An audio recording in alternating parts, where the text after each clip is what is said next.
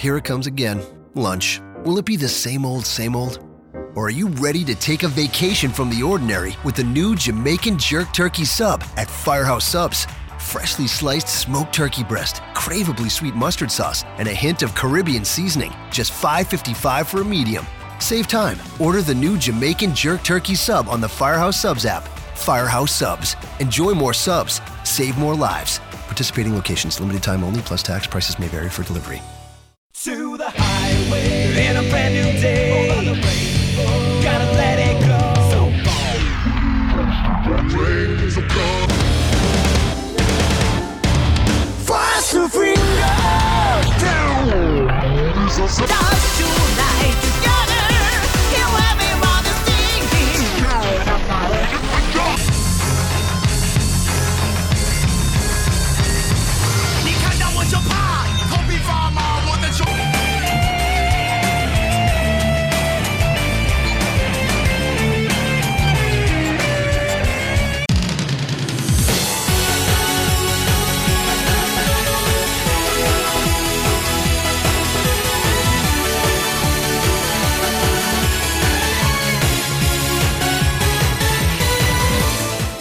Hey y'all, it's your old pal Mike Spears with episode 41 of Open the Voice Gate. We are members of the Voices of Wrestling Podcast Network. You could follow us on the Voices of Wrestling feed on the podcast platform of your choice or our own RSS feed as well if you just want to open the Voice Gate episodes. If you get a chance, we'd appreciate a rate and review on iTunes or whatever platform you use. The show's Twitter account is at Open Voice Gate. My personal Twitter account is at Fujiheya. That's Fuji with two eyes, like Don Fuji. Well, it's been an interesting week in Dragon Gate, starting off with the Dead or Alive show going into three shows in Tokyo, Osaka, and Kobe as King of the Gate season is fully underway. And it's been a really strong one so far, and I've really enjoyed the shows so far. It's been so much more entertaining than last year's weird one after the OWE split and President Okamura's retirement. And honestly, I like I've liked this one more than 2017. And you know, we'll, we'll see how the rest of the tournament plays out. But this feels like this could be one of the better Open the Voice Gate, but but this feels like it could be one of the better King of Gate tournaments of recent memory, or at least since they've gone to the round robin format. So, on this episode, I'm going to re- be reviewing the shows from Tokyo, from Kobe, and Osaka. I, as the time I'm recording this intro and this release, it is May 18th. So, the only show that might still be on the Dragon Gate network when you hear this is the May 12th show in Kobe, but the other two shows will be back on the network in some fashion about a month after their show date. So expect the Korakuen show to be up on Dragon Gate Network on June 9th and the Osaka show on the 11th. And then after that, I'm going to take a look at a really special match on Prime Zone of all things and finish up the episode by giving a overall look at King of Gate in general, just taking a look through all the blocks, who has won matches, who has lost matches, who looks like they're in the driver's seat for their block, and who looks like they have some work to do if they want to advance on to the knockout rounds. And then I'll take a look at the shows that are coming up in Hokkaido. But without any more delay, let's get into the show reviews with a really great Korakuen show. King of Gate kicked off at Korakuen Hall on the 9th. It had an attendance of 1666, which was down from 1825 from the month before. And I guess that might be because this was a less strong card with the with the anniversary series matches maybe. I thought this card actually was much better than the April show. I thought this might be my favorite Korakuen in the last few years and easily the best opening night they've had maybe since 2016. I'm drawing a blank on thinking much further back than that, but this show was incredible. Three out of the four King of Gate matches just excelled. I mean, just two matches that were the exact kind of matches that needed to happen for some of these guys right now. So I came out of the show just super excited. I mean, I'm looking at my trusty notebook where I take notes when I watch every Dragon Gate show, and I only have two matches that are at just a plain three stars. Everything else was incredible, or at the very least, very good, and even the comedy match was fantastic. So this show will be up on the Dragon Gate Network until the 16th, and this show gets my highest recommendation. It is fantastic, and it's worth watching the full version because who knows what they will cut out of the version that's going to go up in a month. So if you get a chance now, go watch this show because it was truly exceptional. The show kicked off with a 10 person tag that consisted mostly of uh, Mochizuki Dojo kids versus Natural Vibe members. And the two sides were Yuki Yoshioka, Hyo Watanabe, Kota Minoura, Dragon Dia, and Keisuke, Keisuke Okuda versus Susumu Yokosuka, Punch Tominaga, Brother Yashi, K-ness, and Problem Dragon Mondai Ryu. Yuki Yoshioka got the pen in 7 minutes and 42 seconds with his frog splash on Problem Dragon. And I went three and a quarter on this match. This is one of my favorite opening matches that they've had for a while. And as someone who's somewhat famously down on Dragon Dia, I thought he acquitted himself quite well here. He had a good opening here. And it was nice to see Okuda in front of a crowd that I guess probably is more familiar with him because he was really over in Korakuen, and he had a really awesome segment towards the end of the match with Susumu, with the two of them just throwing bombs. And there was also just like a lot of fun teamwork in this match. I mean, you look at the veteran side, and you got a Nesca reunion. You got to see some natural vibes teamwork, and it just was a whole lot of fun. And the finishing stretch was right after the Okuda Susumu bit. It was all on Problem Dragon with uh, Hyo Watanabe hitting the saber, and then Yuki Yoshioka going up top for the frog splash. So just over, just under eight minutes, but definitely worth your while, and you should check it out. The second match was the Volume 5 of Dragon Gate's 20th Anniversary Celebration Series, and this one had the return of the uh, Super Florida Brothers, and I think this might be the first time that they have had a Florida Brothers match in five years, maybe six. It might be even be even later. I might just be thinking about all the shows I've times I've seen them on house shows and knew that they were around, but they didn't make tape. But this was Johnson and Jackson, Florida, along with Daniel Mishima, going against the Maraha Asapa team of Genki Horiguchi and Ryo Saito, of which there was a disqualification in 9 minutes and 25 seconds because Daniel Mishima claimed that Ryo Saito hit him with a chair, which is the most Florida Brothers shit ever. And this is just for someone who came into Dragon Gate when I did, other than Stalker Ichikawa, who of course has been a been in Dragon Gate for so long and he's always just been a factor here. It was just nice to have kind of an old school tag match that really kind of fit what I was used to. You know, it's kind of my personal throwback for the 20th anniversary series. Not to say that there's anything wrong with the current system and the current style of comedy matches. But this is just was a whole lot of fun. I mean, you had basically the greatest hits from the Florida Brothers.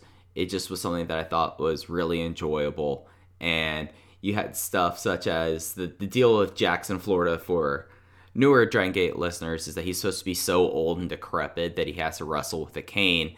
And then you get a whole bunch of cane based comedy and Johnson Florida was unmasked somehow during this match, and it was revealed that Johnson Florida, or at least whomever was under the Johnson Florida mask this time, was referee Takayuki Yagi, which is kind of something that everyone would know. Like it's always been Yagi, but it just was funny. And then Yagi went underneath the ring, tossed his uh, mask to Daniel Mishima, and he got in, which is the first time that Daniel Mishima really has done any wrestling since he retired.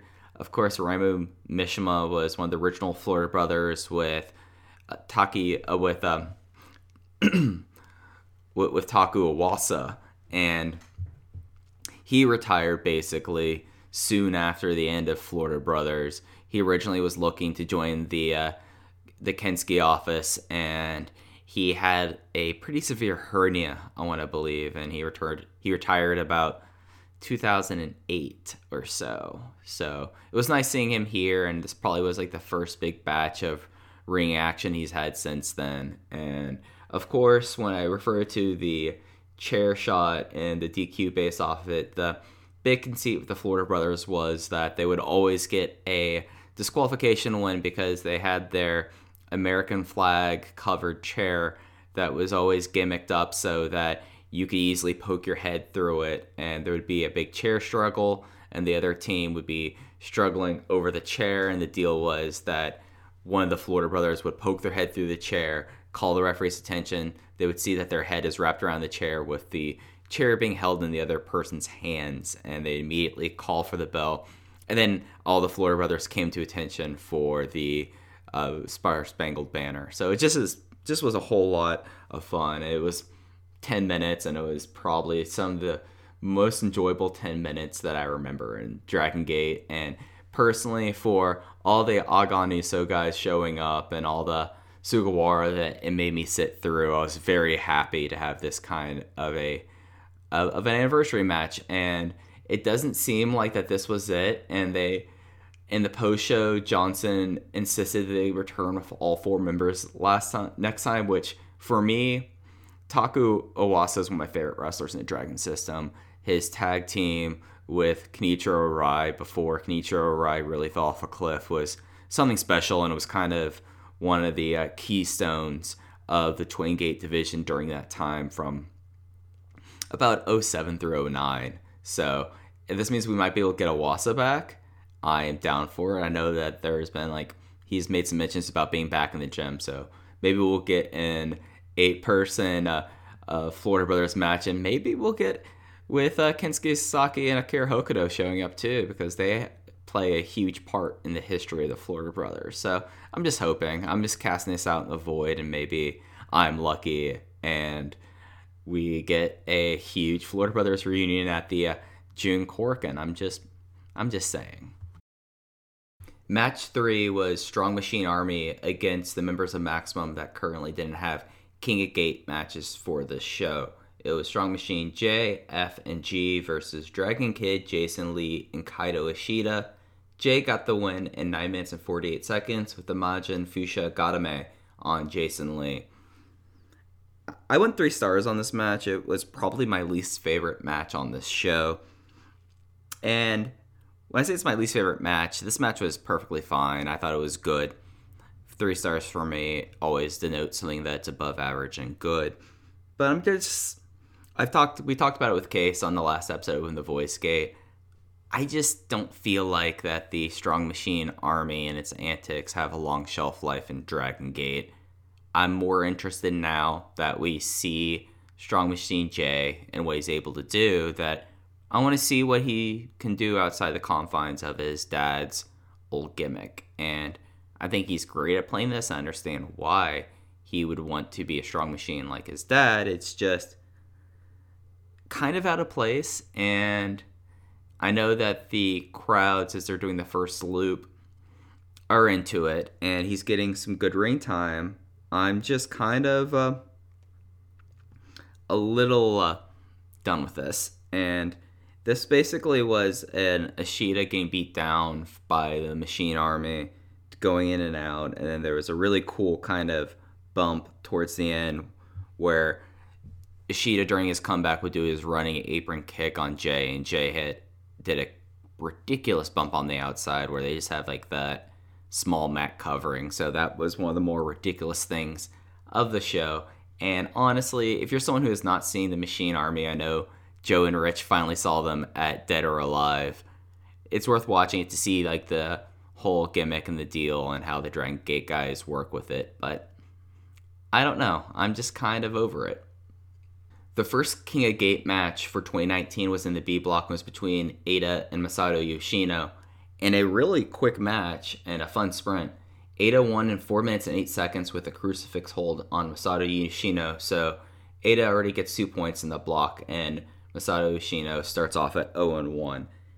For a sprint like this, this was a whole lot of fun and I think my enjoyment of this match came from how Masato Yoshino won King of Gate 2018, where it was all flash pins and doing lightning locks and things of that nature. So seeing that this first match going on people's memory, saying, "Okay, we're going to do the same thing here," was was really kind of cute, and I like that. And kind of the first few minutes were just all Yoshino running over Eita until there was a moment where Eita was able to sneak in a low blow and he was able to get a little bit of advantage. This match was not a 50 50 match. This match really was a 70 30 match for Masato Yoshino. And Eita got the win here right after Masato Yoshino started to power up doing his lariat into the Torbellino, and then often that's when he would go for the Sol Naciente. But this time, he would. This time, the deal was that Eita was able to quickly hook his arms for a crucifix pin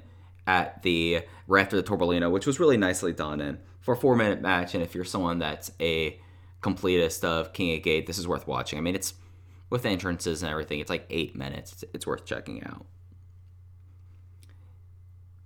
The fifth match on the show was the first match of the D block, and it was Shun Skywalker taking.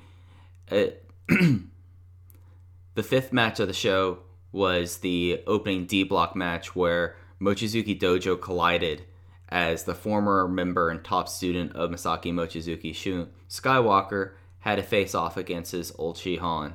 And this match was incredible. I went four and a half stars. I know Case Low did as well. Shun Skywalker got the win in 11 minutes and 28 seconds with the Super Ashla, and that puts him in the early lead at two points. And Masaki Mochizuki is behind at 0 1 and 0 points so far in the tournament. And what I loved about this match is it was very reminiscent of the match that Moch- Mochizuki had against KZ in 2018 for the Dreamgate title. And what I loved about that match, it was very much so that Mochizuki was being a prick and just wondering what this little asshole was doing, trying to face him, and he just kind of bullies. He bullied KZ around, and he tried to bully Shun Skywalker around, and it was a whole lot of hatred in this early segment, mainly from Mochizuki, who when he gets really fired up like this, he he ends up working a little bit more like a bully. He ends up working heelish, and it's really into it. And it was just like the thing that kind of made this match for me, and why I love these style Mochizuki matches is that he really draws the of his opponent into having to fight back and not go to their usual formula. So for Shun Skywalker, it was like, oh, I'm getting punched and kicked a whole lot I can't just go do a whole bunch of dives. In fact, there was a moment where uh, where the first batch of offense for Shun Skywalker, where he was trying to do his kind of rope run plancha, where he runs up the corner, grabs the top rope, and quickly flips himself over. And Mochizuki recognized this, stepped back, kicked him right in the stomach on the way down. Tremendous spot. Probably my favorite spot of this show. Just fantastic Masaaki Mochizuki being an asshole, and I love it. And the thing about this match was that it was able to get Shun really into like fighting from underneath. He had he was not able to just grapple or go for like hope spots. He had to brawl and had him do more like forearms to Mochizuki. Do he did a lot of bicycle kicks. If you're someone that gets tired of someone doing the same move, then you're gonna get tired of the bicycle kicks. But I loved it and he was starting to get into brutality himself because he was able to knock Mochizuki down, and then he did back to back moonsault double knees, which were just brutal, just was nasty stuff. And the finishing stretch with Mochizuki constantly up in the turnbuckle and trying to fight out, he was able to get a rear naked choke onto Shun, but he had to get counted off and let go. Shun was able to drop down, ran ran back, hit a another bicycle kick, and got and super Ashla, which looked very, very brutal and very painful for the pen was exactly what Shun Skywalker needed in a match like this, especially right after leaving Mochizuki Dojo. And they did a promo after this match where Shun apologized for how he left Mochizuki Dojo, but he knew to, he knew he needed to do that, and Mochizuki said, "Hey, you let down the other members of the dojo with how you were acting because they felt like they had a fight to keep themselves in the dojo. Why didn't you just quit beforehand and you wouldn't even have to have, be involved in the cage?" And Mochizuki was also like, "This was a good match to have because now you know that we're on opposite sides now." And they'll fight more and he's going to continue training his guys to come after him and now he has a serious rival. And that was just like a great promo and of course that caption comes from i heart dg and this match was exactly what happened. Both the big matches for the young guys coming out of king of gate on the show were exactly as they need to happen to get these guys ready for the next level and something that dragon gate hasn't necessarily been great at in the past doing so particularly thinking about T Hawk and his myriad of attempted elevations.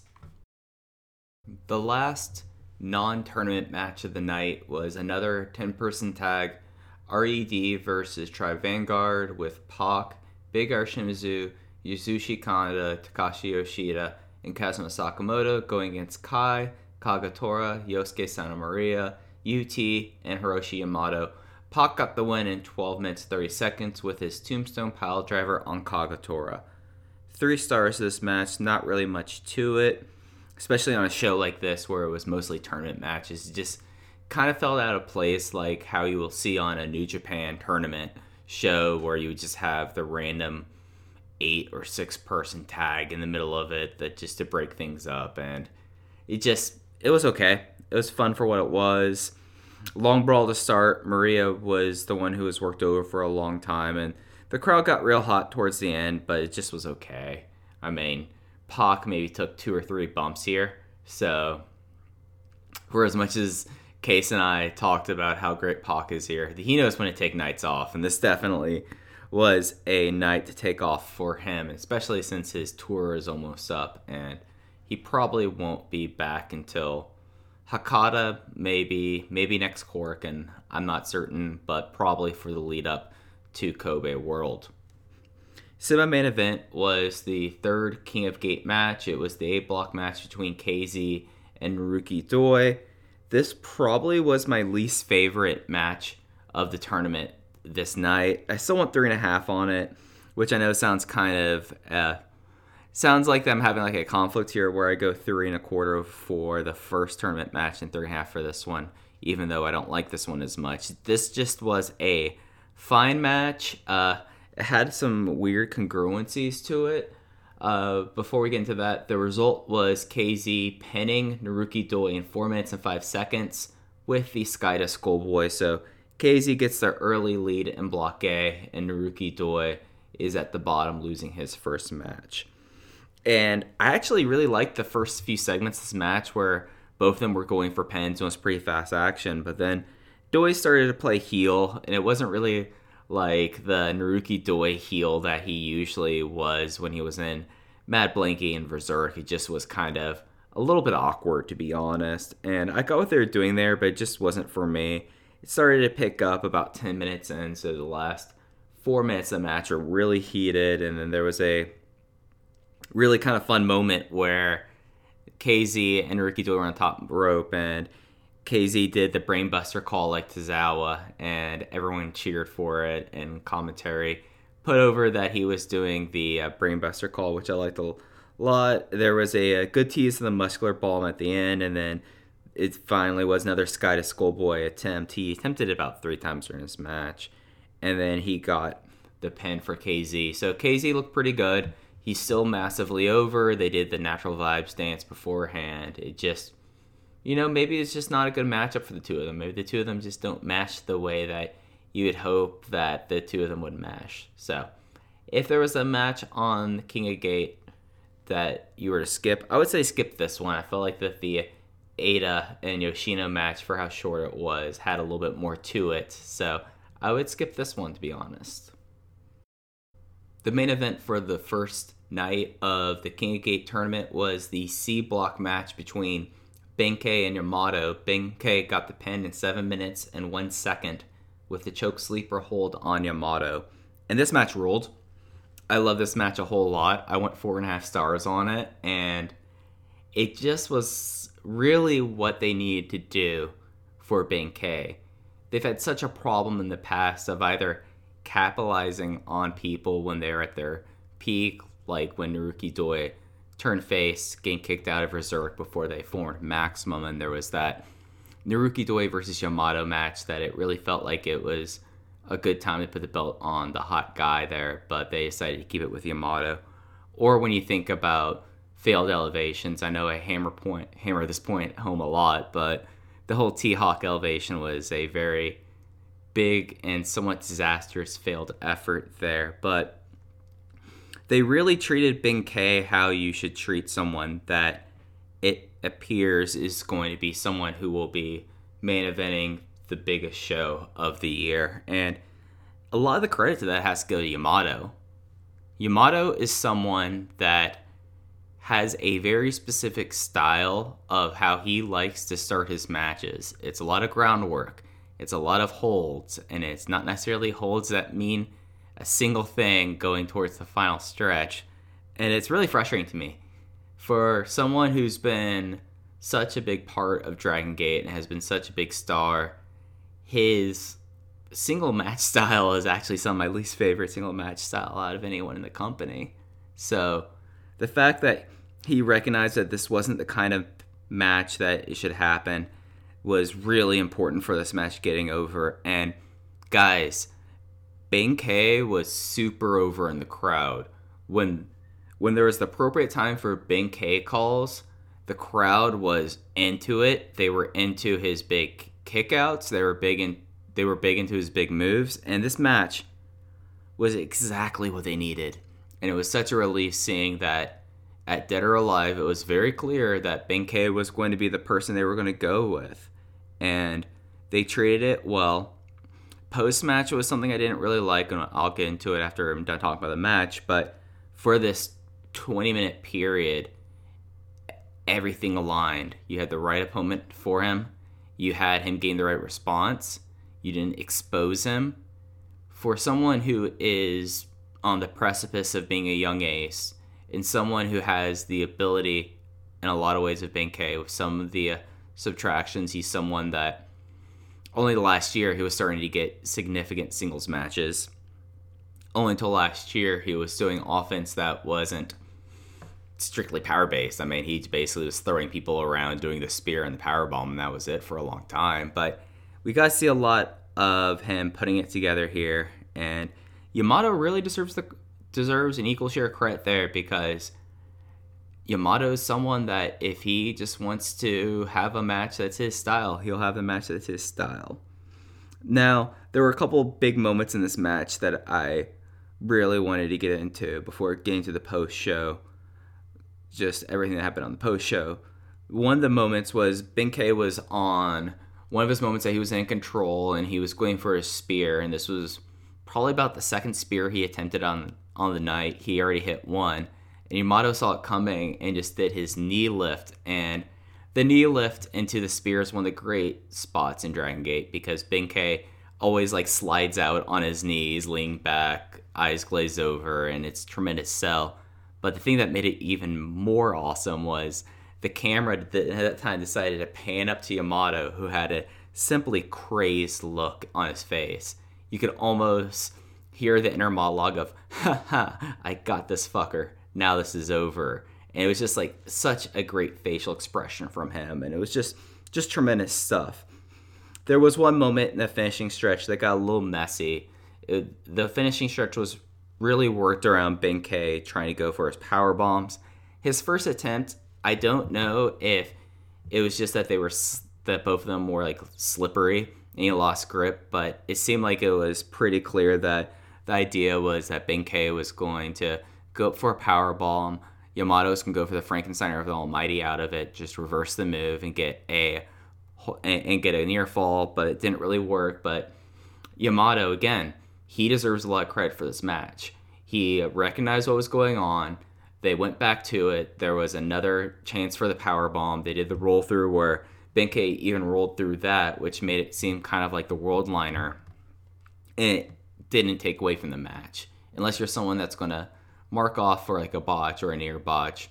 I understand. But for me, it didn't take away from the match. And at the end of the match, he choked out Yamato. Yamato, who's someone who used sleeper holds, someone who's known as someone who practices Brazilian Jiu Jitsu and mixed martial arts. He choked him out in the ring, and the crowd was electric. They were electric for the finish, and it was kind of a surprising finish. The shame was what happened after the match. After the match, RED hit the ring and kind of just did a repeat of what happened in Aichi, where they beat him down, they broke a chair, they were choking off a chair, and then Shun Skywalker came in to fight him off. So that part, Ben and Shun being together makes sense. I'm okay with. I'm okay with it. That seems like if there's going to be a unit formed out of there, there's your nucleus. It just didn't seem like that that that this was the moment to do that there, because this felt like this was to be big Ben's big night. This was supposed to be like, okay, everyone, this is our guy. So having that and having Shimizu on the mic is cutting a promo before Shun gets out there, and then Shun kind of countering the promo. Not really what needed to happen here. However, after this, we had the continuation of Masato Yoshino's appeals to Ultimo Dragon, where he comes out and he asks it again. He kind of breaks up the RED's thing, saying, Okay, we're done with you here. We don't need to hear any more of this. This seemed like a good time for this. But then Separados played, and the crowd immediately started clapping. And I think that for the old time fans or the people who just were familiar with Ultimo Dragon, they were getting real into it. And then suddenly coming through the apron was someone in a dragon mask and the shoulder pads, but it was not Ultimo Dragon. It was Toru Owashi. And Toru Owashi came out there and he said, Hey, I'm not trying to deceive you or play any tricks. He does have a real reason to be here, and that was because the day before he had I don't know if it was an anniversary show or and or something special. it was called the Luchanko Mania Festival, and Ultimo was on that show. And he had a chance to talk to Ultimo, and Ultimo said that he wanted him to see if this was just Masato Yoshino making a selfish demand and plea for his former teacher, or if this is something that the entire thing for Dragon Gate wanted this. So that was a question I asked is, is this just you, Yoshino? Or is this the promotion wanting me to come back? So Yoshino admitted that the way he presented it last month made it seem like it was his own selfish request. And he then called on to everyone in the back saying, if you want Ultimo to come back, please come out and join me in asking him. And then the entire roster came out. And all, all during this time, RED stayed out for this. And it wasn't just like the entire roster when I say like, okay, everyone was free. Everyone who was on the show came out. The Strong Machines, who are famously silent, came out. BB Hulk, who was backstage, came out. Mas- Masaaki Mochizuki, who was doing commentary for the main event, threw down, said, Oh, I need to come down here for this. Threw down his headset and came down there.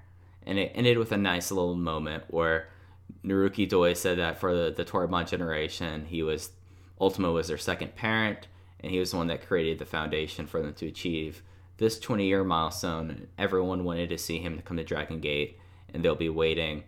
And then there was another moment where Yamato picked up the microphone, and he came from the Trueborn side, the people who came and were chained through the Dragon Gate system without any of Ultimo's influence.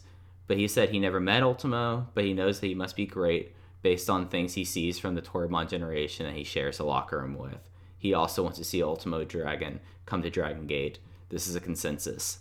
And then Toru Owashi said, All right, I'll deliver the mes- message. I'll give the answer next month in Korakuen Hall. So it definitely was not just an appeal. This definitely seems like this is a direction they're going to make for Kobe World. And for 20th anniversary show, I'm glad that the company's in a situation to have Ultimo Dragon here. It just it would not be appropriate at this time for them not to do this. Like this is kind of a nice moment and it really proves how Dragon Gate has really come over the last year because a year ago this wouldn't happen. A year ago there would still be the promotion as is, but now it's a very new promotion. It's a promotion with a lot of excitement. I mean, between Dead or Alive and this Korakuen show, the back to back killer shows, their promotions really getting really getting full steam ahead here, and the show, top to bottom, is definitely worth watching. And it's even making me excited about some of the drier shows that I had to sit through in April. I mean, I'm gonna. I've lamented about how Kobe shows are kind of boring, but I'm excited to see how this tournament pans out, and hopefully the company doesn't let us down for the next show. Night two of King of Gate was held in Osaka at Edion Arena number two on May 11th. Attendance was 825, which is down pretty significantly from night two of Champion Gate, which was 1133 two months ago. And usually you'll see a number like this and you'll go, oh God, what happened here? Why did they lose so much attendance? But Champion Gate had two title matches there and four title matches across the week. And So, given that and the fact that this is coming right off of uh, Golden Week, I wouldn't necessarily read too much into the attendance drop there. So, uh, the crowd was really loud for, especially for 825. This is the most lively a crowd has been in the last few months at house shows. And speaking of house shows and their monthly televised shows that they tape for Infinity. This was the best one they've had in the last few months, at least dating back through March. Just was a lot more of a solid show overall. Nothing was outright bad or people going through the motions since this was a league show. Everyone was pretty much up for it. There were two matches that I thought were exceptional, and then a couple of solid matches, and a lot of matches that you unless you really want to see someone like Keisuke Okuda or more of the strong machine army that I would just skip over. They're just not really worth your time. So speaking of Keisuke Okuda, he was in the opening eight-man tag. It was a mixed team of Tribe Vanguards, Yamato, and UT, which is interesting. Yamato doesn't do very many openers, so that was new, but it's King of Gate, this kind of stuff happens. And they were teaming with Maximum's Jason Lee and the aforementioned Keisuke Okuda, and they faced a uh, natural vibes and unaffiliated team of KZ, who's down here also because of it being King of Gate, Brother Yashi, Kness, and Problem Dragon. Yamato got the win on Problem Dragon Mondai Ryu in 9 minutes and 2 seconds with the Galleria went three stars. This was just kind of a light opener, but had a pretty good pace. I mean, all the tag matches on the show had a pretty solid pace, given that all of the uh, King of Gate matches had pretty solid times. So it was nice to have that. So I thought that this match was just a good match. It was pretty light. There was a kind of funny opening bit with KZ and Jason Lee towards the opening. But I mean, this is just your standard opener, and it was a good one at that. The second match was a King of Gate C block match between Takashi Yoshida and Genki Horiguchi. Yoshida got the win on this night over Genki Horiguchi. And I went two and three quarters on this, and I refuse to grade on a curve. I know that there are folks that are a lot higher on Cyber Kong slash Takashi Yoshida than I am, especially given with how the company is at. They think that he's a better worker than he is. But in my opinion, he's good in very select moments. So saying that he was solid here would just me be me being intellectually dishonest. So I'm not going to do that. But for a 10 minute and 14 second match, I thought that this overall was okay. I mean, definitely not bad given the the people involved in this match and just went through the motions as big versus small match and it had a very slow moment where there was a long knee bar segment by Genki Horiguchi on Takashi Yoshida and then some crowd brawling. The crowd was into it and the crowd was into this entire show. So, you know, all things considered, that's pretty that that's the most you can hope for for a match like this, and it's also a Takashi Yoshida match that did not outright suck. And with that win, that moves Yoshida in a tie for first in the block with Ben-K, who had the win at the Korakuen before that. Both of them have two points. And then that also means that Genki Horiguchi joins Yamato at the bottom of the block with zero points with one match at play. So overall, just kind of was an all right match. Nothing too much to call home about. And that's kind of was a trend also for the next match. And that was the Strong Machine Army team of J, F, and G versus the maximum team of Masato Yoshino, Dragon Kid, and Kaito Ishida. F got the win for the team, which is the first non televised win for, or the first televised win for Jay that he did not score the fall. It was F this time, who got it on a with a power bomb onto Kaito Ishida, and you know this is about the sixth match of the Strong Machine Army to made tape. I've talked enough with Case about how these matches are kind of just running through. But this was a match that actually the Strong Machine Army was selling for a lot of, which, given the fact that this was a 11 minute match, it, wasn't just like a 90 10 or an 80 20 match. This one was actually a little bit closer to 60 40. Ishida got some good offense in on the strong machines, which was pretty good. Jay had a moment where he was beating down Dragon Kid and it was kind of a nice use of his size. But I mean, it's still there, and I mean, it's over. It was the first time that this group was in Osaka, so the crowd responded pretty well for that. And I don't know. The more I talk about Strong Machine Army just kind of running through the motions, I'm wondering how long they last, and they keep on scoring wins. They've not yet dropped a fall in Dragon Gate. Match four was a rare three way tag team match, and you kind of don't see a lot of these matches either without title ramifications, unit ramifications, or really outside of just Korakuens or pay per view. So it's kind of different them to have a match like this. The three teams were the RED team of Pac and Big R Shimizu, and then the second team was the now unaffiliated team of Ryo Saito and Shun Skywalker, and the third team was Mochizuki Dojo's Yuki Yoshioka, along with the newly unaffiliated Ben-K. Pac got the win in 15 minutes and 51 seconds with his Liger Bomb on Yuki Yoshioka. And I love this match. It was just pretty much worked at a sprint pace the entire time, which was nice after how slow some of the matches were on the undercard after the opener. And I give it four stars. It's really worth seeking out. And if you have access to the network, it's worth checking this out because I don't know if this one's going to make the version affinity given that there's four King of Gate matches on this show.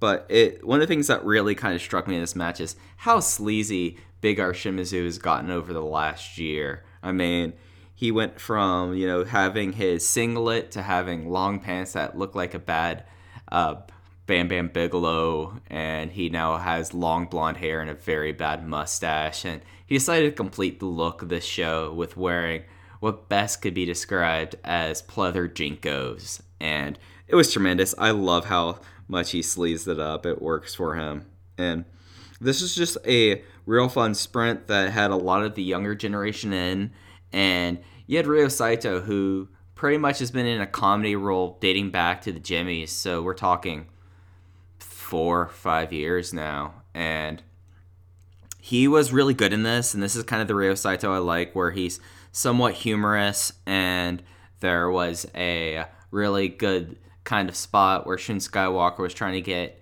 Uh, he was trying to get Big R Shimizu up for his stretch and he was having such trouble. And then he called over Ryo Saito. Ryo Saito tried to help, and then he called over uh, Yuki Yoshioka, and Yuki Yoshioka often to offered to help. And then immediately after they got Shimizu up, he kicked uh, Ryo Saito in the stomach. So I thought that was pretty funny. So like this was just all in all a very strong match. Ben-K was super over in this match, even more so than Korakuen this Osaka crowd loved Ben-K. He was the most over person in the match and probably the most over person on the show now that I look back at it. There was a lot of calls for Eita in the main event, but easily Ben-K it's working. This push is working, and he is getting super over. So I'm totally down for that. And this just was incredibly well wor- worked uh, segment towards the end with everyone just kind of going to town on Shimizu, especially Ben-K. Like they've really gotten over his physique, being very impressive, and showing him as someone who, with someone like Shun Skywalker, wasn't able to power uh, Shimizu around too much, but Ben-K could. So it was a nice little thing there. And then the finish, of course, Pac. Pac had a segment with Yuki Yoshioka in this match. That was a lot of fun too. So really, I think that people should seek out this match. I don't think it's going to be making the full production show. So if, if you're able to find it before the 18th, please go seek it out because it was something really, really cool. And post match, Shimizu grabbed the microphone and said that Ben-K was somehow managed to become even more useless since getting kicked out of RED, and then he immediately continued to throw him throw him down by saying, Was Yuki Yoshioka the best partner he could find? It makes sense since Ben's a billion smarts qualifying for starting over with uh, Mochizuki Dojo and that he told him that he should beg him to join. And then Shimizu directed his commentary towards Shun Skywalker, who said that Shun stuck his nose where it didn't belong a couple days before in Korakuen Hall, and now he's teaming with Ryo Saito, the comedy loser. And he made fun of the fact that Shun Skywalker left Mochizuki Dojo to become a comedy wrestler because of this tag team. And then ran down them a little bit more, saying that Ben and Shun will never get anywhere now that they're by themselves. Shun will see just how hopeless it was in Kobe the next day because they had a show on the 12th in Kobe, and that they had their King of Gate block match there when he and Shimizu would go one on one, and Shimizu would show him the difference. Shun responded that Shim, Shun responded that Shimizu couldn't do anything on his own. If he didn't have Eita or Pac backing him up, he's totally incompetent. Shun said that he's on his own because he wants to forge a path by his own ability, and that Shimizu should never care, should never compare himself to Shun Skywalker, and that Shimizu should be ready for the big fight tomorrow. And then that led the card to have the three remaining King of Gate matches. The next one was the D block match with Masaaki Mochizuki facing Kai. He won in 11 minutes and 49 seconds with the crucifix hold, which put Mochizuki at one and one with two points in the tournament, whereas Kai lost his first match of the block.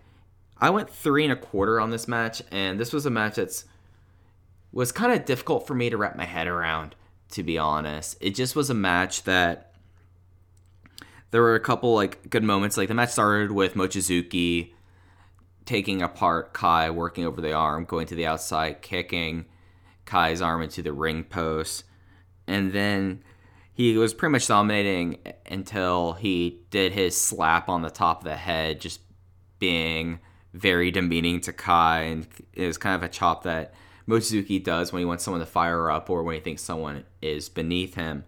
And it just kind of had a weird flow to it. The crowd was into the match and was into Kai. And the match overall, three and a quarter, perfectly decent. There, it's just a weird thing to display. I was talking to Case Low about this, and Case put gave the analogy that it felt kind of like a best of music video of this match where a lot of the slower parts were chopped out and that's kind of the best way to describe it and the crowd was into it but the two didn't have like there was chemistry but it wasn't the chemistry that Mochizuki had with people like Kazma or younger people on the roster just kind of was that they were going through the motions there and the crowd was behind it it just was hard for me to connect to it. And I felt the same way about the uh, the next match, which is the semi-main event, the King of Gate A block match between Naruki Doi and Kazuma Sakamoto. Doi won in 12 minutes and 14 seconds with the V9 clutch. And with that match, that puts uh, Naruki Doi at 2 and 2 after his loss to KZ. And he ties him for the most points, but KZ has a match in hand. And Kazuma Sakamoto is at the bottom of the block with zero points. And I gave this three stars. I don't know what it is, but these first two matches with Naruki Doi haven't connected with me as much as I would hope. The match with KZ, you know, it just was a kind of a weird match at Korakuen. I just really wasn't into it. It was like Naruki Doi was working heel, but he was not the effective heel that he was when he was in VerserK and Mad Blankey. In this match, it just, you know, I mean, it was a 12 minute match that the crowd was into, and it was kind of hit or miss, and there was a long, really long Kazma control section early on. It did pack, pick up a bit in the final stretch after there was a long time up on the turnbuckle. I don't know exactly what either guy was going for, but ended up with Naruki Doi doing a Frankensteiner off of it, and that led to an, a closing stretch that was pretty heated and a couple moments where there was a couple attempted flash pens, but this is a match of the tournament. Like if you're looking to get through all the matches on the tournament, really the only one I could recommend is the main event. And getting into the main event, it was the King of Gate B block match where Eita defeated Susumu Yokosuka in 18 minutes and 13 seconds with the Salamander Avalanche Prawn Bomb hold. And I love this match. This was my match of the night. Went four and a quarter. This is definitely a match that if you're trying to pick and choose for the tournament, go out of your way to watch this match. This puts Eita in the clear driver's seat for Block B now that he has defeated both Masato Yoshino and Susumu Yokosuka. All he has left are Yasushi Kanda, Yuki Yoshioka, and Yosuke Santa Maria. That if we were going to go chalk here, you know, maybe Santa Maria or Yoshioka get a surprise win out of it, but it's pretty clear now that the hard part of his tournament schedule is over. I'm not prepared to say that he's going to outright go through, but it's looking a lot like it. And this match, they came into it hot, and there was a nice little moment that kind of was a throwback to the show a couple days previous where Susumu was just dominating Eita for the first two or three minutes of the match, and he was going for Jumbo Kachis and just was laying him out. And there was one moment that he that Eita was able to turn it over to another crucifix hold, but Susumu kicked out, and it kind of just kicked into another gear. This is so far the longest match of the tournament with 18 minutes and 13 seconds. But there was an amount of urgency in this match that I felt like was missing throughout the show. And Susumu was very urgent when he was on top of Eita, when he was in control, definitely. Just throwing bombs, giving him a bunch of exploders, a bunch of Jumbo no Kachis.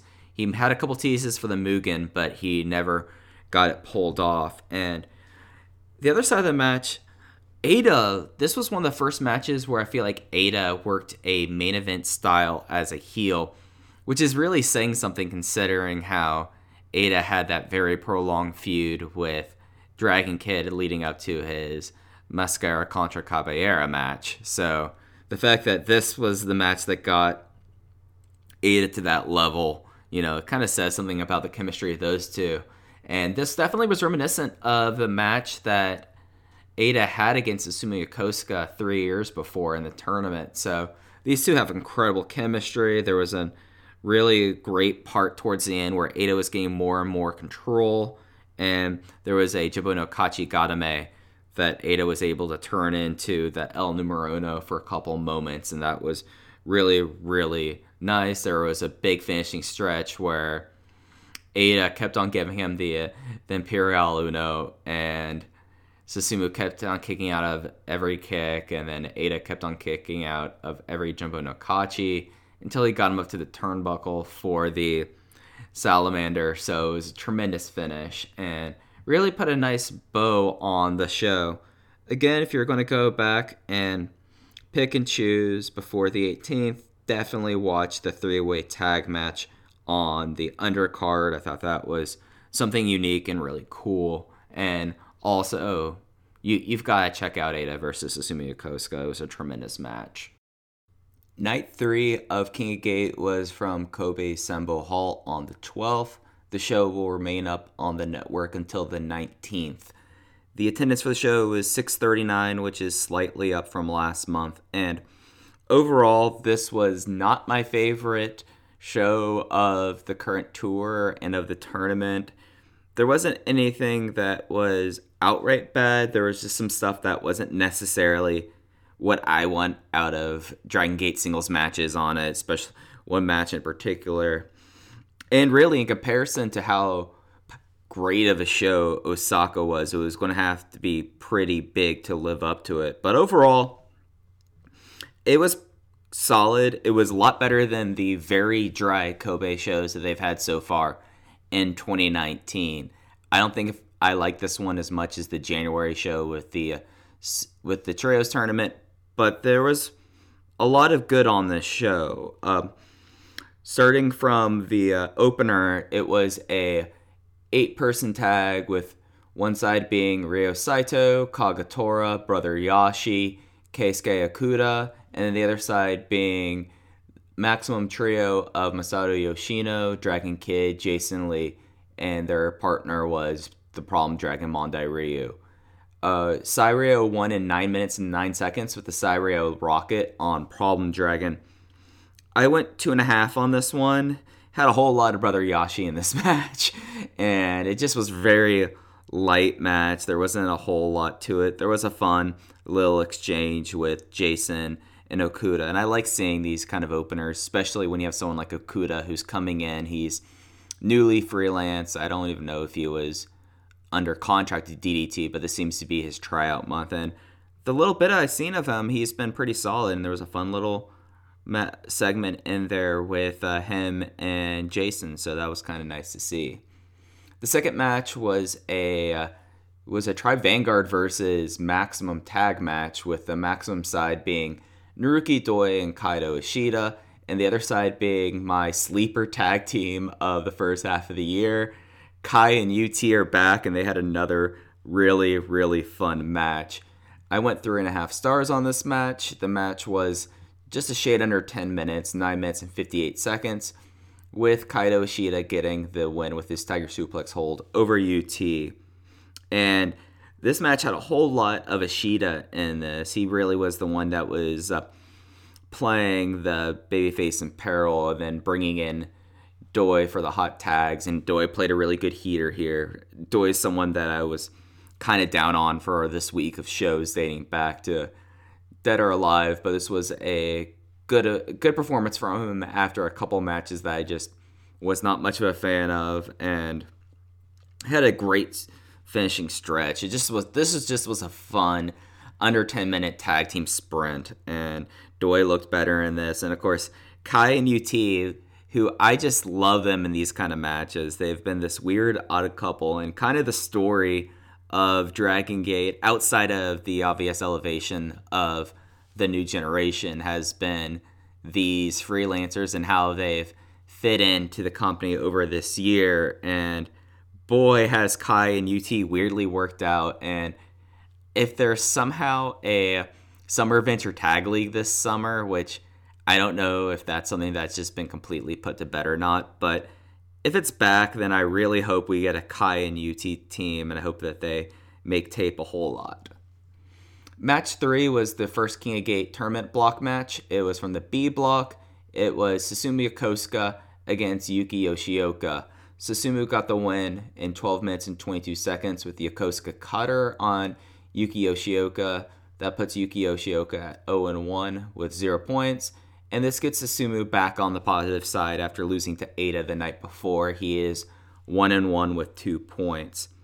And gosh, Susumu Yokosuka over the, the period of these four shows has had three in, three great matches. He was fun in the opener at Korakuen, but when, when we look back at this, we have the insane Brave Gate match with UT we have the great main event the night before in Osaka against Eita, and then another tremendous match, not four stars, a little bit below that for me, just didn't make that cutoff, but another one of these matches with Yuki Yoshioka, and he really has been drawing out the strengths of these younger guys. And with someone like Yuki Yoshioka, who is already so good at the little things in the match, he's incredibly smooth. He's always been the smoothest guy out of the Mochizuki Dojo bunch, even when Shun was there.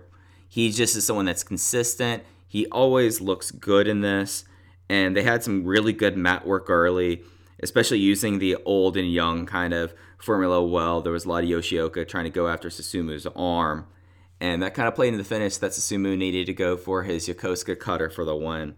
So this was just like one of those little things matches that I when I watch these tournaments, these are the kind of matches that after the fact I look back on and I go, okay, this match ruled. So yeah, definitely. I don't know if this is gonna be a match that makes the uh, taped version of it that comes goes up in a month, but if you have the opportunity to check it out, really, this is another another great match from Susumu, and May's kind of becoming his month. The last non King of Gate match of the show was an RED versus Mochizuki Dojo plus Ben-K match, with the RED team being Pac in his last match of this tour, Eita and Takashi Yoshida versus Masaaki Mochizuki, Kota Minoura, and Ben-K. I went three and a half stars on this, and something that needs to be said in how I, I've been very positive about how Dragon Gate's been treating this year is as soon as Ben-K gets kicked out of RED, he immediately has his one King of Gate match with Yamato, and then in all of his non-tournament matches so far, who has he been paired up against? Pac. Who do they give just a little moment of? Not a lot, but just a little moment of him and Pac, and it's great. He's been getting progressively more over. He was one of, if not the most over person in Kobe. And he worked really well here. Minoura mainly got beat down a lot. There was a lot of good stuff with him getting beat down by RED. There was a, like 45 second moment, which for a match that's this short, I forget if I mentioned this earlier. Pac beat Minoura in 10 minutes and 31 seconds with his whipstone, which has kind of become his secondary finisher. But there was this 45 second period where Pac and Minoru Suzuki were just going for positions. The one person would grab a waist lock, the other person would go behind, try to do a waist lock. They would be like having a little bit of strike battle, and it was just was great stuff. And I love seeing that part in these little matches because who really knows if we're ever going to see Masaaki Mochizuki versus Pac in this current run of Pac. So I was very happy to have that moment. After the trios match, there was a promo segment that was a lot like what happened in kind of what happened in Korakuen, but what happened in Osaka with RED running down Ben-K Morse, telling him he should join Mochizuki Dojo, and then Mochizuki this time grabbed the mic, got on his side, and said that it, you're saying that he's questionable. You know, Eita should be looking at Big R Shimizu because that dude's super questionable. And then Mochizuki turned towards Ben and he said he's not sure of what Ben's plans are going forward, but Mochizuki Dojo has proven to be a place for those looking to improve their position has come. But that's neither here nor there. He doesn't consider himself an ally or an enemy. They may even end up facing up facing off later in King of Gate, so for now he hopes Ben will do his best and make his right decisions. Which is super wholesome of Masaaki Mochizuki, especially considering how cranky he was at Korakuen with Shun Skywalker. So I thought that was kind of amusing, following that along front with the uh, with the translations from iHeart DG. The back half of the card, like the show in Osaka, had three straight King of Gate matches. The first one was a C block match where Genki Horiguchi defeated Yamato in 10 minutes and 24 seconds with a backslide times. That's when he continuously does it and then finally gets a backslide from like a seated position and kind of shifts his weight over and does it. And he pinned Yamato, which drops Yamato to 0 and 2 already on the tournament. So he is not having a good uh, King of Gate so far, and he has himself kind of a hole to dig himself out of. And that puts Genki at 1 and 1. So Genki is back to 500. He has points on the board. I went two and a quarter on this match it's just not my kind of match. For a match that was 10 minutes long, it felt like it was 7 minutes of Yamato doing his his mat work and I've gone over enough how much I'm not a fan of Yamato and his mat work, especially when it doesn't kind of go since it's completely just thrown out of the window when they get to the closing stretch there. but the crowd was into it. it. This match just really only picked up for me towards the end. If you're someone who likes Yamato and are a fan of that stuff, you probably will have a better opinion of this match than I do, but this match was just not for me at all. Semi main event was a D block match for King of Gate, and this was with Shun Skywalker and Big R Shimizu. Shun got the win in 12 minutes and 29 seconds with a jackknife cradle on Big R Shimizu. Puts Shimizu at, I believe, 0 1. I'm checking my tables. Yes, that puts Shimizu at 0 and 1. And Shun Skywalker is out to an early lead in the D block. He has won both of his matches that have been televised so far. And to be honest, other than Kai, he's gone through the hard part of his block schedule with the way I look at it. Sure, he has a match with Dragon Lee that's televised and then a match with Jason Lee, but I think it's fair to say that Shun, like Eita, is now firmly in the driver's seat for his block. And getting back to the match itself, I gave this three flat. This was a lot more of a brawling match with Shimizu mainly on offense and Shun having moments where he was starting to get together and was able to get on him. There was a really devastating moonsault double knees he did to Big R Shimizu. That was pretty great. But the crowd was kind of quiet during the beatdowns, but they livened up when it was get towards the final stretch. And the pinning finish actually was really fun. So for a match that I wasn't super high on, I mean, out of the three matches that I know that would be more my style, this was my least favorite of the three. But the pinning stretch with Shun not just sliding out of uh, the shot put slam, but but throwing Big R Shimizu into the corner turnbuckle and then being able to roll him up for a quick jackknife. I thought that was pretty smart. And then after that match, Shimizu refused to accept the loss. He said that all the fans knew he kicked out at two. Shun told him it didn't matter if he accepted it or not because the result was the same. That Shun Skywalker was the winner. He vowed to win Block D. And right now it's looking like Shun just might well. He's doing incredibly well in his first two matches of the tournament so far.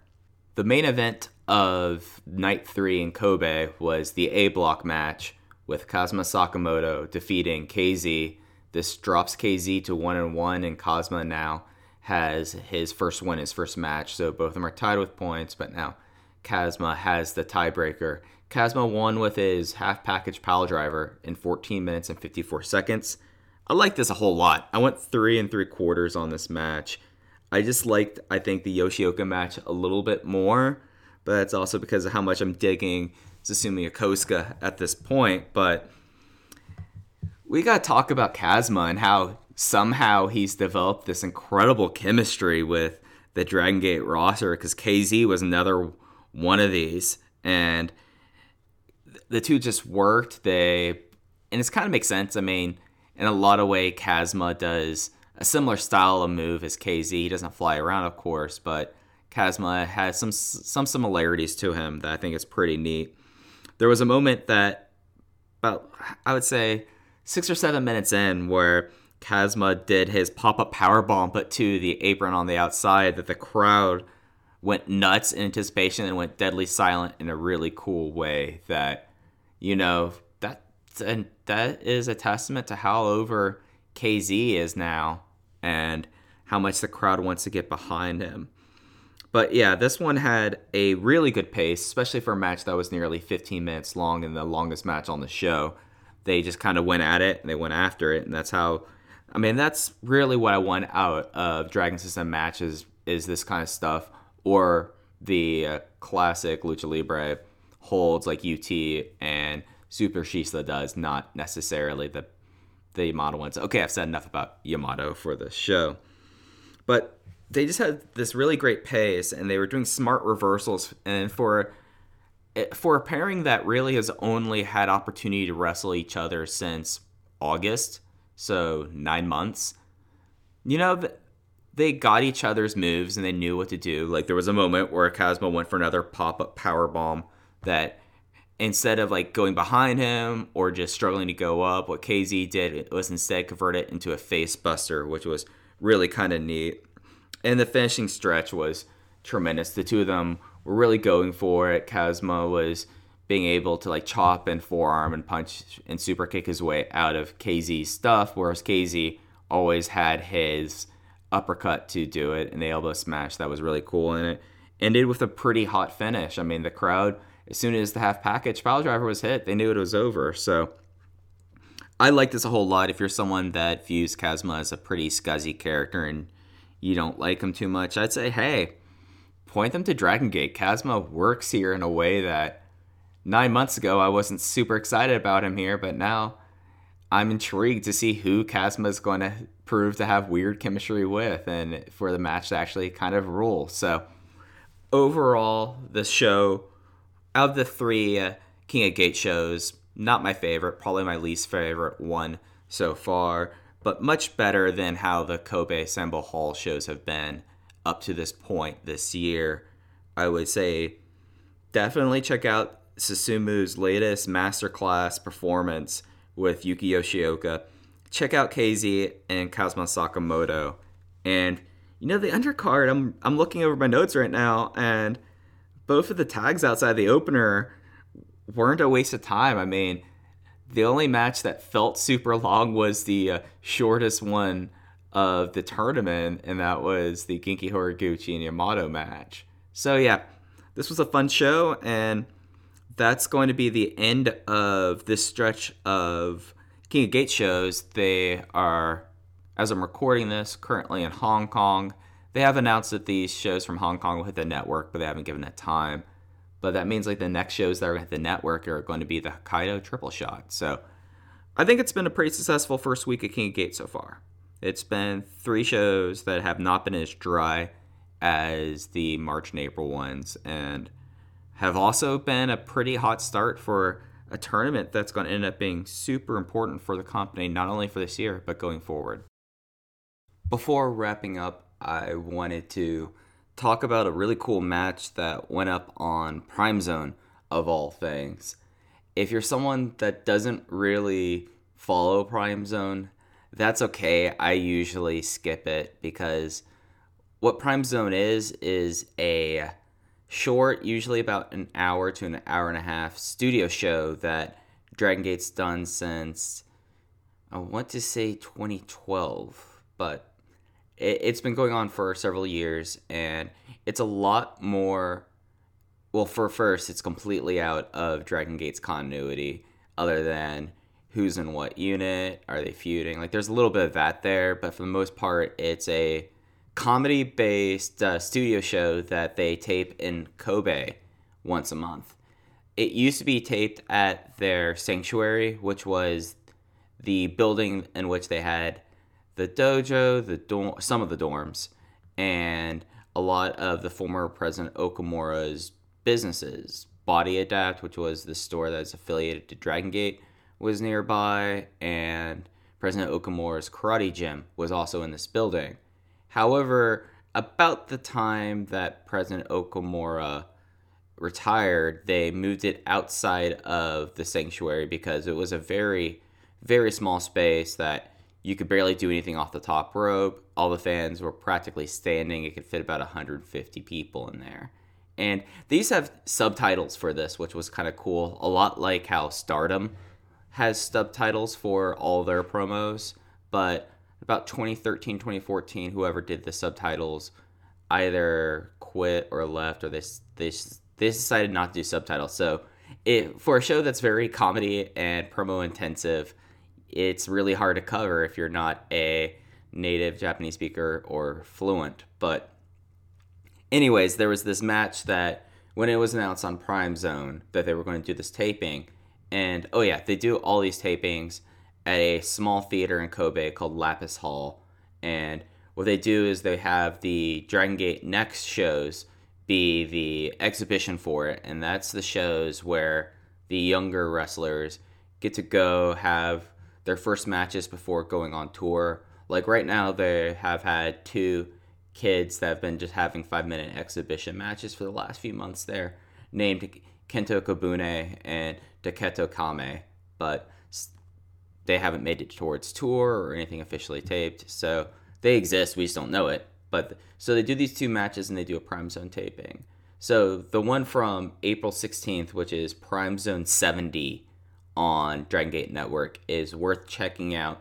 In particular, because there is this match that when it was announced, a lot of people were like, "Holy crap, this could be amazing!" Because this match was UT versus Super Shisa, and of course, Super Shisa has been back for the last year after his taco business went out of went out of business, and he's a part of the board of directors, and he does a lot of training. He's a guy who doesn't tour a whole lot, but whenever Super Shisa makes an appearance, it's usually worth sec- seeking out because he was someone who quietly for about the 20 years or so that he has had a career, he's been one of the uh, best technicians in the company, and he is one of the people who does the traditional lucha maestro slash Llave style. So knowing that UT was facing him and UT's gone through this miraculous tr- transformation since he came back from injury last time, kind of starting last summer into now, and the fact that they were going to have a match at Prime Zone, it was something that went on the radar, and it finally was posted this last week, and it was a 17 minute match where UT beat Super Shisa with the Bien Llave, and it was just something really cool and really special. And the, the thing that made this so special was that this was like pure technical exhibition, a pure Llave Maestro kind of match. But it was one of these matches that I like watching Maestro matches. I like watching these in Lucha Libre. Negro Navarro is one of my favorite wrestlers, and he's been for a long time. But a lot of these kind of technical matches can just get very showy and exhibitiony in a way that you don't really feel like that there is a match here. They're just showing off holds and doing creative escapes, but this match wasn't that at all. And this was a match that if you're someone that wants high flying Dragon Gate sprint style, this is not that kind of match. This was a match where they would just do little just very precise things and work holds on each other for about 16 of the 17 minutes. I mean, there was no drop kicks, no real throws or strikes, and that was a really big part of it because there was a moment where they were kept that UT was working a wrist lock and he kept and Shisa kept on trying to escape, kept on trying to escape, and he finally got it. And then for the rest of the match, you you had Rashisa kind of shake out his arm, trying to regain blood flow and try to work it out so it's not aching as badly. And it the whole story of the match was UT wanted to prove himself as the current master in the Dragon system. And there's one guy who's held that crown for the entirety of his career, and it was Super Shisa. So it was a lot of them trading holes, working a a head scissors for a minute that each time UT would try to either stain on his head or roll through. He did not clear enough space, so Shisa would swing his leg back around and get him back on the head scissors. And UT more and more got more frustrated by it. He bled a little bit just from how they were going, and it, it that was a really cool story of a match. I mean, there was a straight jacket hold where the two of them traded straight jackets, and each time Shisa would get out of UT's and apply another one, UT got more and more frustrated. So then he would actually try to elbow or knee his way out of holds.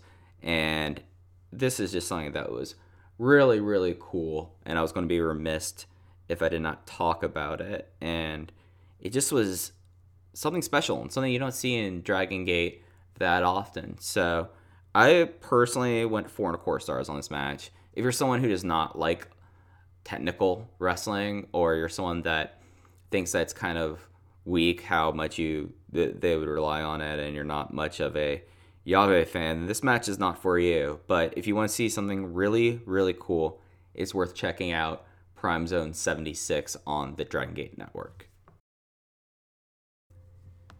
Before we wrap up this episode, I wanted to talk about how King of Gate is shaping up as a whole. As of recording, it is the 18th of May, and nearly everyone has had matches. Some people have not. Some people have had up to three matches so far. But we're kind of in this lull now, and there won't be any more televised uh, round robin matches until the next weekend where they do their biannual triple shot in Hokkaido at the Susukino Mars Gym, which is they do they go up there about twice a year.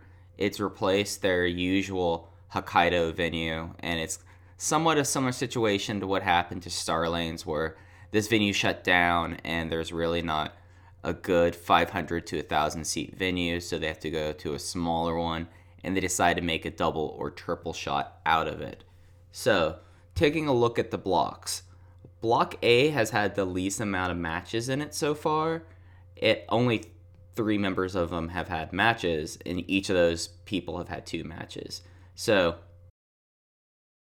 so far we have Naruki Doi, KZ, and Kazuma Sakamoto all tied with two points, and they've only faced each other, so everyone is one and one.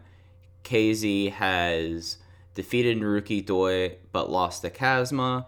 Naruki Doi lost to KZ but beat Kazuma, and Kazma lost to Doi and beat KZ. So they are in a three way tie, and if this would hold, they would have to have some sort of a three way match to decide who is the person that does not advance.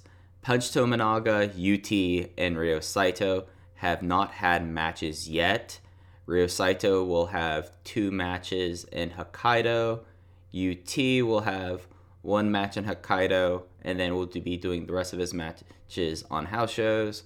Punch Tominaga, I guess, as a sign of mercy, maybe, or just that this is how the schedules work out. We'll have none of his matches televised, but he kicks off his block play in the 22nd.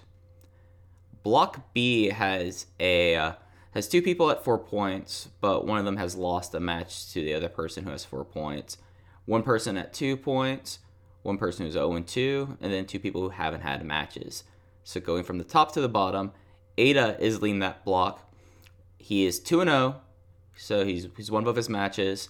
Whereas Susumu Yokosuka has four points, but he lost to Eita in one of those matches, and he's 2 and 1. His block play will finish up on the 28th.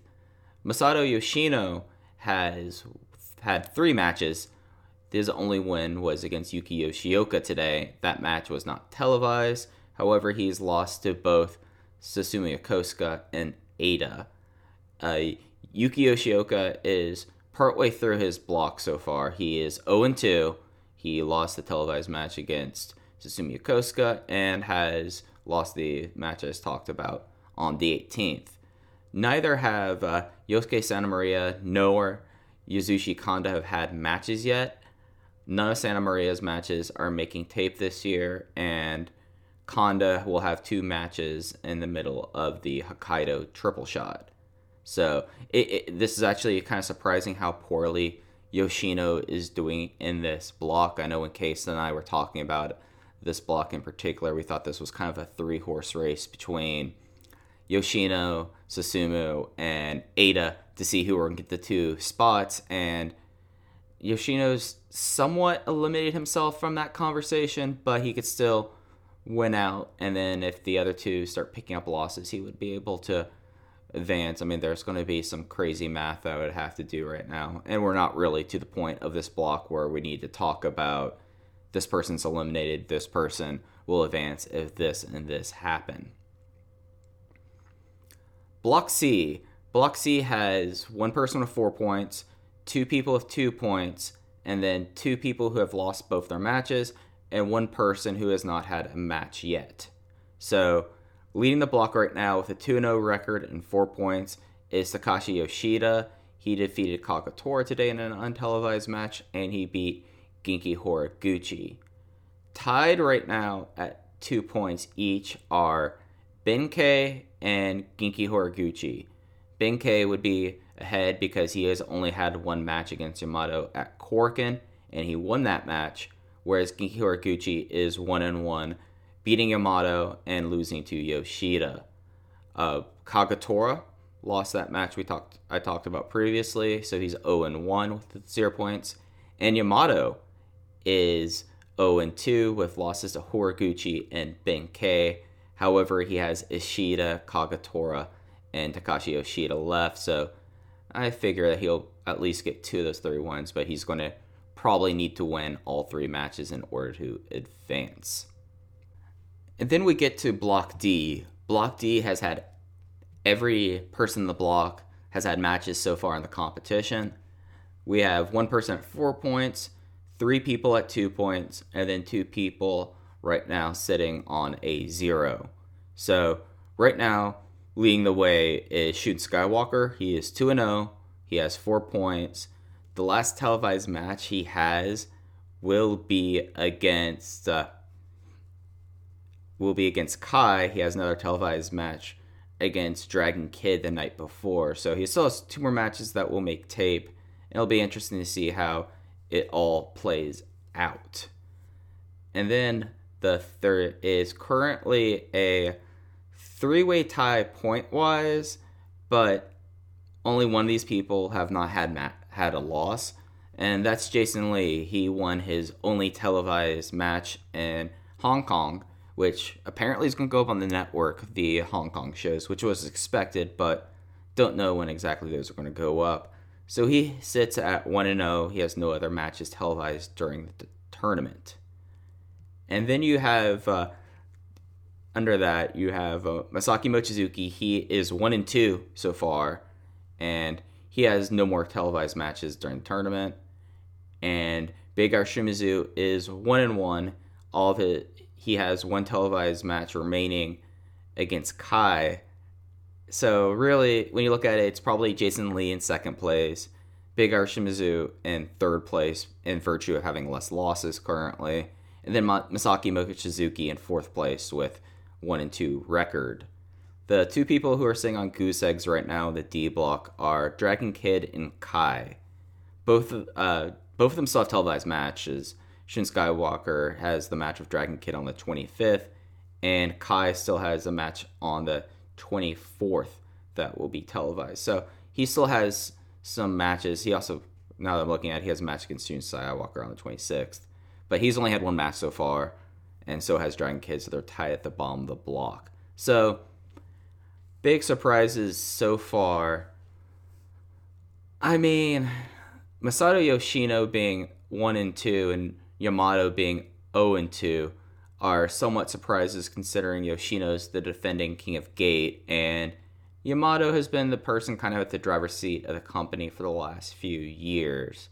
I think the A block is probably going to be decided from who is able to from those two those two point holders right now with KZ, Doi, and Kazma. It's probably be decided between who gets who who picks up one against the other four the other three people, pardon me, in the block. And you know, it's been an interesting tournament so far, and now that it's up to eight people in the knockout portion it's not as dire for someone like Masato Yoshino or Yamato, who normally I would already count out and say they're probably not going to be eliminated, but there's still some there, there's still some hope for those two. But right now, it looks like that things are going to end up how Case and I expected earlier. I mean, Shun and Ben-K having having early wins was not a surprise. Eita finally going on a run. I mean, he's the nominal leader of RED. And then, I mean, they're keeping Kazuma Sakamoto looking a lot more strong than I expected. So I guess that's a surprise so far in this tournament. Speaking of that Hokkaido triple shot, the full cards for those have been announced. The shows are from, on May 24th, 25th, and 26th from the Sapporo Susukino Mars Gym. The card on the 24th starts with Sairyo and Shun Skywalker versus Eita and Yoshida, the, ble- the B block match between Masato Yoshino and Yasushi Kanda, a tag team match with Yamato and Masaaki Mochizuki versus Susumu and Punch Tominaga, the A block match of KZ versus UT, the Strong Machine Army against Naruki Doi, Dragon Kid, and Jason Lee, the C block match of Kaito Ishida versus Ben-K that could be the match of the night. That's a hot little number. And then the main event is the D block match between Kai and Big R Shimizu. On the 25th, the show starts off with a maximum tag team match of Yoshino and Jason versus Masaaki Mochizuki and KZ. The C block match between Kaito Ishida and Takashi Yoshida. The B block match of Susumu versus Kanda. So the two old partners from M2K will face off there. A uh, tag team match that's kind of spicy, especially considering how much I put over Super Shisa earlier. It is Eita and Big R Shimizu versus Shisa and Ben-K. The D block match of Dragon Kid versus Shun Skywalker. The A block match of Naruki Doi versus Sai Sairyo, and that's not a match I'm really looking forward to, to be honest. That might be my least favorite match of this weekend. Uh, and then the uh, main event of that actually is the Strong Machine Army, as they're going up against the Tribe Vanguard team of Yamato, Kai, and UT. The final show of the triple shot starts off with Dragon Kid and Jason Lee versus Masaaki Mochizuki and Ben-K. So they're keeping up that Ben-K and Masaaki Mochizuki kind of mini storyline. I don't think it's going to pan off with him joining Mochizuki Dojo, but it's kind of interesting. Uh, Six man tag of Strong Machine Army versus this week's uh, What Do These Guys Talk About team of Susumu, Punch Tominaga, and Super Shisa. A non tournament singles match between Eita and Kaito Ishida. A, a Doyoshi tag. They haven't tagged together that often this year as Yoshino and Doi go against Big R Shimizu and Yasushi Kanda. And then they finish off the weekend with three of the King of Gate sh- matches as Shun Skywalker goes up against Kai for the D block, KZ goes up against Ryo Saito, and the A block and the C block match of Yamato versus Takashi Yoshida. And these will be the last matches from the tournament that are televised unless somehow they decide to make an infinity where they post untelevised matches, but I don't expect it. And that will do it for this episode of Open the Voice Gate. Thank you all for listening. Next episode probably will be in a few weeks before the uh, the Korakuen and the playoffs start for King of Gate. I would normally record stuff immediately right after these uh, Hokkaido triple shot shows, but I'm gonna be in Vegas for Double or Nothing, and I'm kind of stoked to see Strong Hearts live. It'll be the first time I've seen either T Hawk or El Lindaman in person, so I'm stoked for that. And there's a lot more about that on my other show, Everything Elite. But yeah, that'll do it for this time. If you have a chance, please rate and review us on iTunes or the podcast platform of your choice. You can follow the show's Twitter account at Open VoiceGate or my personal account is at Fujiheya. That's Fujiheya with two eyes like Don Fujii. And that'll do it. Until next time, thank you all for listening. Here it comes again lunch. Will it be the same old, same old? Or are you ready to take a vacation from the ordinary with the new Jamaican Jerk Turkey Sub at Firehouse Subs? Freshly sliced smoked turkey breast, craveably sweet mustard sauce, and a hint of Caribbean seasoning. Just $5.55 for a medium. Save time. Order the new Jamaican Jerk Turkey Sub on the Firehouse Subs app. Firehouse Subs. Enjoy more subs. Save more lives. Participating locations, limited time only, plus tax prices may vary for delivery.